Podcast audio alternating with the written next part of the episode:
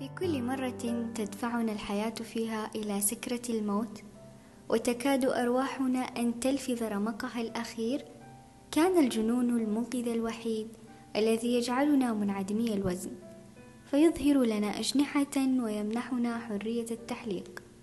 نعم فلنا في الجنون حياة أخرى. نحن الذين أرهقنا العيش بعقلانية. وكاد اليأس أن يتسلل إلينا خلسة من خدوش أرواحنا. فيستقر منا ويضع وزره. لذلك حين أجن يا صديقي ترفع الحياة أثقالها عن ظهري فتراني أقفز وأسخر منها دوما. حتى لا تظن أني توقفت عن ذلك وتحاول اللحاق بي مجددا.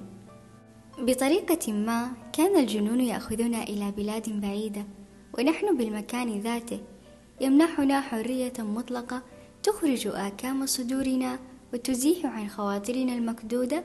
كل الذي كدسته مثاليات العقل الذي بلغ أذاها منا كل مبلغ. لا أذكر أني ندمت على الجنون يوما ما لأن الجنون يمنحك القدرة على تبني وتخيل وتوقع منظورات متعددة ومتنوعة للمواقف اليومية. وكثيرا ما يتوهم المرء أنه قد بلغ من العقل ذروته خاصة عند بلوغ سن معين أو مروره بعدة تجارب لكن ما يلبث أن تفضحه شواهد الحقيقة ذات مرة فتراه قد تحرر وخرج من صومعته ليمارس جنونه.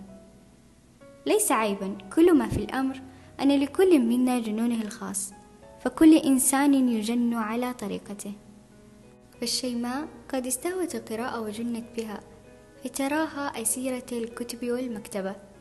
على رفوفها تعيش وتتوه ثم تتوه ثم تغرق حتى تنجيها دفة كتاب إلى شاطئ ممتد باتساع يشبه الخلود.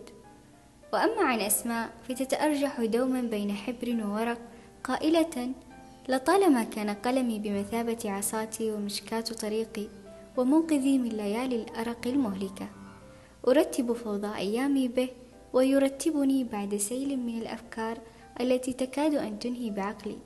حتى في الحزن والفرح لا أعرف لغير قلمي سبيلا وما أهداه من سبيل.